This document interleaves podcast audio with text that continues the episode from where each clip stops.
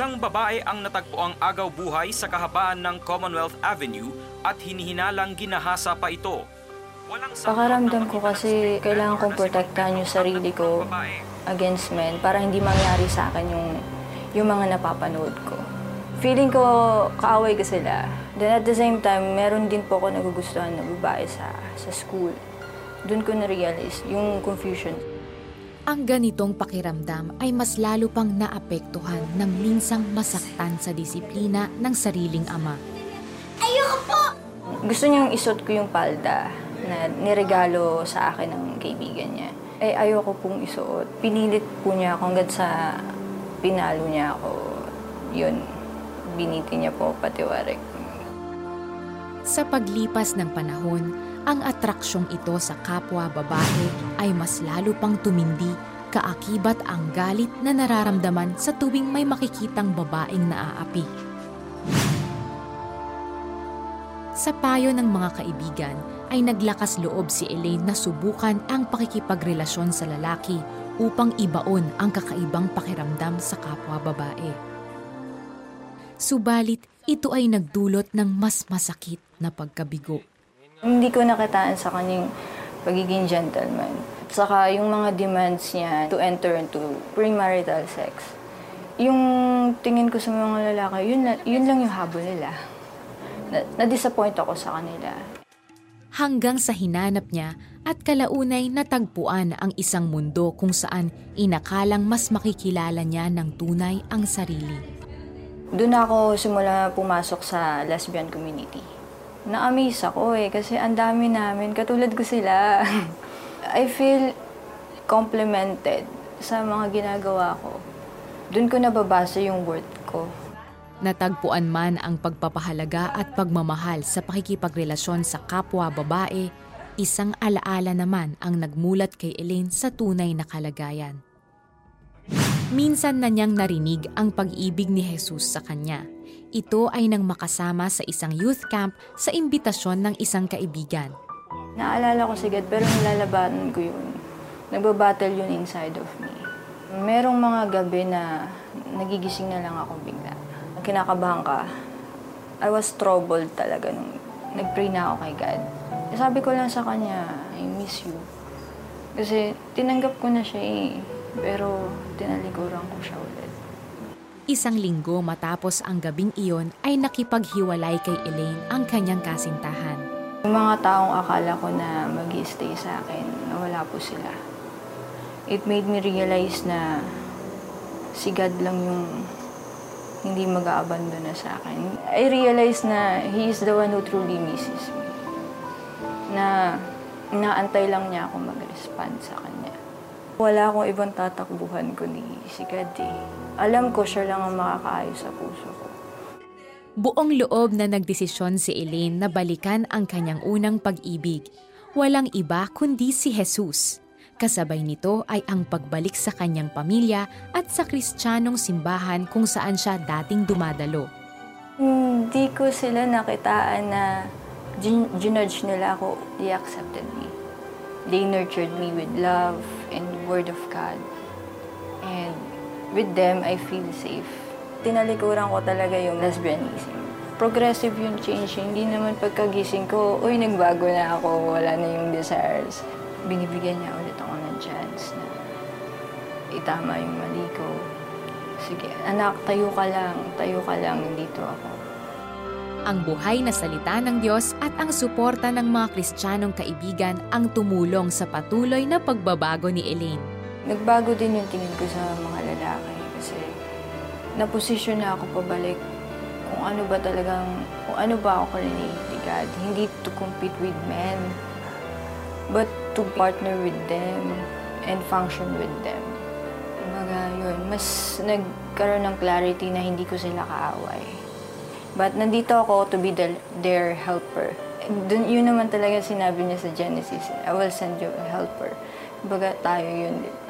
Mas naging clear po sa akin the way He designed me as a daughter of God. Sa ngayon ay isa ng fashion designer sa kanilang family business si Elaine. Bukod pa rito, nilalakaran na niya ang pagiging isang ganap na babae. Lahat kaya kong talikuran para kay Jesus. Doon ko naranasan yung totoong freedom. Freedom na to sin again. Hindi na ako babalik sa dati. Kasi masaya na ako dito. Praise God. Indeed, in Jesus there is freedom. Alam niyo po, kadalasan, uh, nako-confuse ang mga bata pag na ang experience nila sa magulang ay hindi nagiging tama. Kagaya ng sa babae. Pag ang experience sa tatay ay merong experience ang karahasan o di naman kaya hindi naging maayos ang relasyon nila, malaking nagiging impluensya ito sa batang babae. Dahil kung paano trinato ng tatay ang mga anak, na impluensya nito kung paano nila ang tingin nila sa sarili nila, ang kanilang identity, ang kanilang self-esteem, self-confidence. At dala na rin ito hanggang sa kanilang paglaki. Kaya yung impluensya talaga ng tatay, malaking bagay. Ngunit higit sa maayos at magandang relasyon natin sa ama natin dito sa lupa, ay ang relasyon natin sa ama natin sa langit. You know, our Father in Heaven took the initiative para po makipag-reconcile, makipag-ayos sa atin, His children, through His Son, our Lord Jesus Christ. At alam niyo po kung tatanggapin natin si Jesus bilang ating Panginoon at tagapagligtas, si Jesus na rin ang bubuo sa ating pagkatao. Siya na rin ang, ang magbibigay sa atin ng ating bagong ID or identity. In Jesus, He defines us.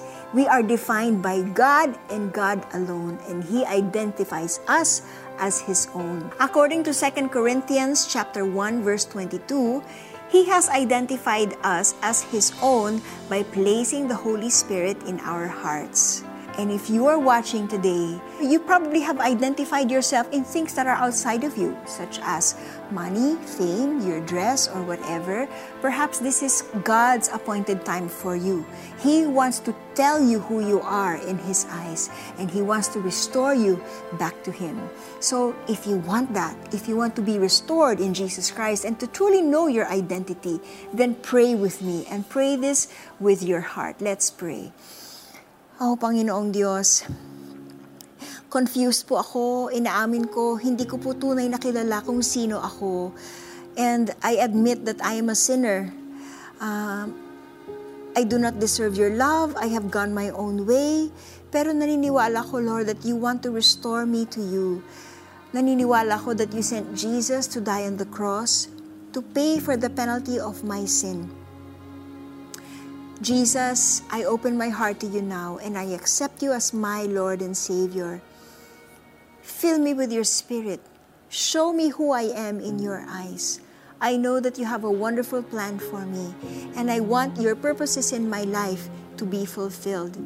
Help me to be the person that you want me to be. I thank you for the gift of eternal life and the forgiveness of my sins today. In Jesus' name, amen. Kung sumabay ka sa panalangin para tanggapin si Jesus bilang Panginoon at tagapagligtas, at kung nais mo na maipanalangin ka namin, please text YES, space, your name, space, location, at ipadala yan sa 0998-590-0620. Your giving today can be someone's answered prayer tomorrow. Maraming maraming pong salamat. Naging part kayo ng pagbuo ng pangarap ko. Be a blessing. Become a CBN Asia partner. For your donation of 1,000 pesos, you'll receive exclusive online access to Blessed Stories and Teachings on Jesus Sermon on the Mount by the 700 Club Asia host Eric Totanyes. Staying true and open to God so that He can show you blessings you haven't seen before.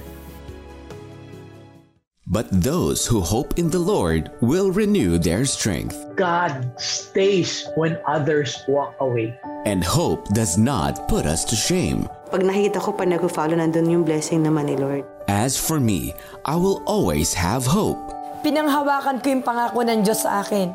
Witness hope arise in trying times in Better Together in Hope, August 8 to 12 and 15 to 19, midnights on GMA.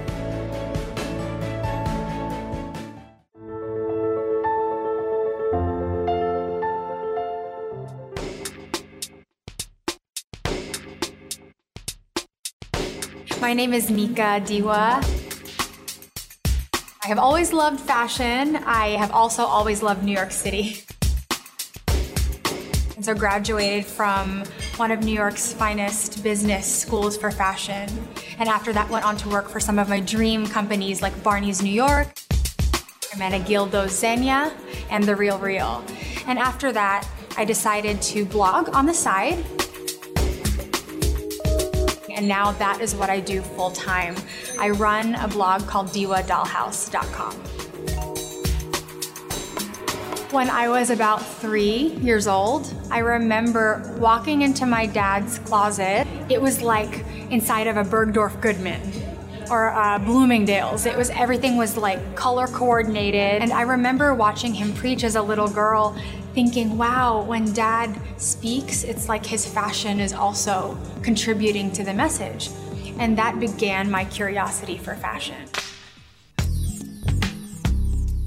But the higher that I excelled in the ranks of the corporate ladder in fashion, the more I saw firsthand the disorder in the fashion industry, specifically pertaining to body image with women. It really bothered me. My self esteem also started to plummet because of the messages that we are giving to really the world, and it affects even the children with, you know, what is beautiful, what is not. You have to be so skinny, it's unattainable. So I started to write and ask the Lord, God, what do you have to say about this? And as the Lord and I began to have that conversation, I became inspired to start a blog full time so that I could really provide a window of vulnerability for women who are facing the same struggles in the fashion industry. You know, it's not just fashion that I talk about, I also talk about struggles that I have as a woman. Women will message me and say, I struggle with that too. Thank you so much for coming out and being honest. So, things like that. We have real conversations on big platforms where you can reach many women. The first one is a cocktail ring. So, that means that you will tend to, let's say, carry a little bit more weight in the middle. You really want to play with lines. So, long lines that will be able to balance out your bottom so that it's not just drawing attention to your middle. Another type is I like to call the fragrance bottle. So you car- carry a little bit more weight in the bottom. I really love a good boot cut jean. You want to create lines that create balance because balance is really, really key.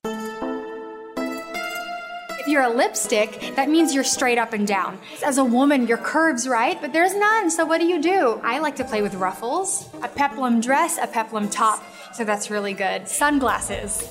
You're basically the same proportion on the top as you are on the bottom. The struggle here, if you are sunglasses, is to really be able to define your waist without shortening your torso. And so belts are going to be your best friend. And so those are just in a nutshell the different body types and how to dress. I hope it was helpful. Those adventures, earthly desires also never end. That's why I think it can be so exhausting. If you buy something, it won't be too long until you're longing for something else. But the only adventure that really never ends in satisfying you is in heaven. It's from the Lord. And so have an earthly adventure or a heavenly adventure. I will always choose the heavenly one. Nakakatuwa naman si Nika Diwa, di ba? Actually, single pa siya at the time. Ngayon, just for an update, married na siya. She's happily married at meron silang isang anak. And ngayon, motherhood naman ang pinupush niya sa kanyang mga Instagram accounts. Pero nakakatuwa pa rin kasi dahil dito, um, bilang isang single woman, na-discover niya talaga kung uh, what it is like, what fashion is really all about, no? Na hindi lang to talaga panglabas, uh, may tendency ito na maging identity mo, ika nga, pero mas importante pa rin yung kung ano ang pananaw natin sa puso at kung ano talaga ang pagtingin sa atin ng Panginoon.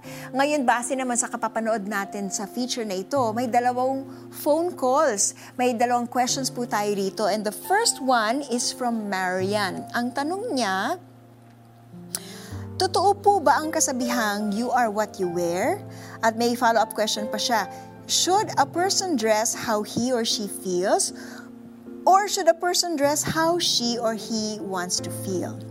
Good question. Actually, what we choose to wear reflects a lot on how we see ourselves or how we want to be seen. Oftentimes also how we want to feel and we dress the way opposite to how we want to feel. Kunyari, feeling mo um, uh, hindi maganda ang gising mo o kaya medyo low ang emotions mo ngayon, you know, what I do is I put on red lipstick, di ba? It biglang pang, pang happy face na pagtingin ko sa TV o kaya I try to dress up something flirty kasi feeling ko, uh, feeling woman ako ngayon, for example. Ngayon, ang tanong niya, should a person dress how he or she feels, or should a person dress how or she wants to feel? You know, the way you dress is an expression of yourself, and oftentimes um, it reveals your fashion sense, it reveals your interest, it reveals your favorite colors, or also it reveals how you want to portray yourself to be or how people, how you want people to see you. So, um, depende talaga, depende yan sa kung anong feel mo for the day. But most importantly, when you choose something to wear, make sure that it's comfortable for you and it is the true expression of who you are, not necessarily how other people want to see you. So, what's really most important is that you feel most comfortable and you are yourself. Yun. So, ang second question natin ay galing naman kay Cindy at ang tanong niya, may kinalaman po ba ang ating pananamit sa ating identity? Ay, totoo yan. Because the core of fashion is our identity. Kumbaga, kung ano yung pagkakakilala natin sa sarili natin, gaya ng sinabi ko kanina, ine-express natin yon sa ating mga pananamit, pag-aayos, at saka yung mga panlabas na anyo natin. ba diba? So, um, fashion is really a celebration of our uniqueness and individualism. May mga taong mahilig sa ruffles, kaya binibili nilang ruffles, small ladylike. Yung iba naman, gusto nila mas sporty sila, kaya choose o pinipili din nila yung mga mas sporty or mas active yung mga tipo ng clothing. Pero the core of our identity really comes from God. So, who is the creator of heaven and earth. So tulad na banggit ko kanina, 'di ba, sa 2 Corinthians chapter 1 verse 32, he has identified us in his own as his own by placing the Holy Spirit in our hearts. So who you are is really how God really sees you. And I pray, I pray that each of us will truly come to know God and come to know who the truth of who we are in the eyes of God. Because it is only when we see the truth about who we are, it is only when we it is when we will feel most comfortable to be ourselves and we will walk in the purposes of God in this life. And when we do that, people will see a difference in who we are. People see that will see the joy, people will see the fulfillment, the meaning, you will feel the purpose and the confidence, the self-esteem will be from your own will be from who God has appointed you to be, the truth of who you are in His eyes, not on how other people see you, not on how you want to be seen by others. It's only the truth of how God sees you, and that's what will truly give you your own worth and your true confidence. Magbabalik po ang The 700 Club Asia pagkatapos ng ilang paalala.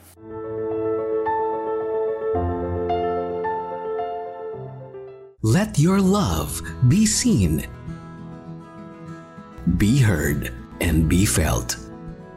Become a CBN Asia partner for your donation of 500 pesos and receive exclusive online access to Renew Your Strength, an audio teaching by Peter Kairos. Strength is so great that it shall cause you to soar like the eagle. Become a CBN Asia partner today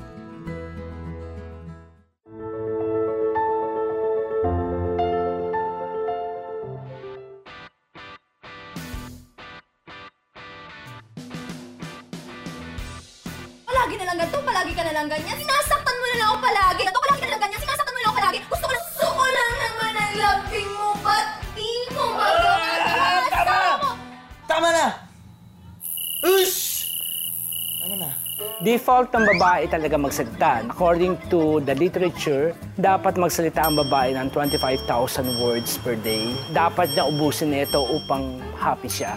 Samantalang ang lalaki naman, ang kanyang neurological default for words ay mga around 12 to 14,000 words per day. Kaya kalahati lang. By that time, tapos na ang kanyang kota. Ta- Tumatahimik na siya. Kasi hindi niyo na kailangan eh. This is a general trend. And we can say that 80-20% of the population have this tendency. But it doesn't mean that this is true 100% of the time. Uy, buko pa, inaalam ba yun? Yung parati kang nasa bahay, suking-suki ka. Sabi mo pa nga sa akin, manahol ka ba? Bakit? Nahulog kasi ako sa'yo eh. Di ba? Ang sisi ko kaya. Kaya nga bilis mo napauwa ko, di ba? Kaya pinasalan kita eh, di ba? Ikaw nang sabi doon. Grabe ka. Ano ako pa nag... Tingnan ko lang. Ano yan? Phone ko yan eh. Phone ko yan eh. Sige, see you. Smile. Ako, basahin mo kasi yung pangalan. Jan eh, lalaki. Yung kalbo yan, yung macho yan eh. Baka sabihin mo Jana. Jana. Ang processing needs ng kalalakihan ay mas konti kesa sa kababaihan. Kaya mas maraming nakokonek ang kababaihan ng mga scenarios. Yung attention mo sa iba ngayon napupunta. Tapos ako, baliwala lang. Tapos pag nag-comment ako sa'yo, nilalabas na sa akin, ganyan, ganyan, ganyan, ganyan, ganyan, ganyan, sa cellphone. Sana, naging cellphone na ako, di ba? Oo, sana nga eh. Ah, ano eh. Sana, tap- tapusin mo na, tapusin mo na. Nakakagawa siya ng script maski hindi kumpleto. Kasi ang kanyang utak ay design na i-connect ang bawat region. Samantalang lalaki ay design to localize it. Kaya dapat niyang gawin ang isang bagay at tapusin ito upang maging happy siya. Alam mo, maldita talaga yung angel na yan eh. Paminsan di talaga bagay ang pangalan sa ugali. Alam mo taawa effect? Ay naku, grabe. Alam naman ng lahat na siya may kasalanan. Tapos isang iyak lang. Okay na. Ang unfair di ba din ay pa-artista? Pero, try mo na lang kausapin. Baka misunderstanding lang. Misunderstanding. Sana ibig mo sabihin, kasalanan ko pa. Ha? Mas sinusuportahan mo pa siya? Sino ba talaga asawa mo? Siya o ako? Women in general would like to get allies. Kakampi. May kasama lang siya sa problema niya. Na sinasabi ko ang problema kong ito upang makinig ka sa akin. Problema, ayaw makinig ka ng lalaki. Gusto lang niya magbigay ng solusyon sa iyo.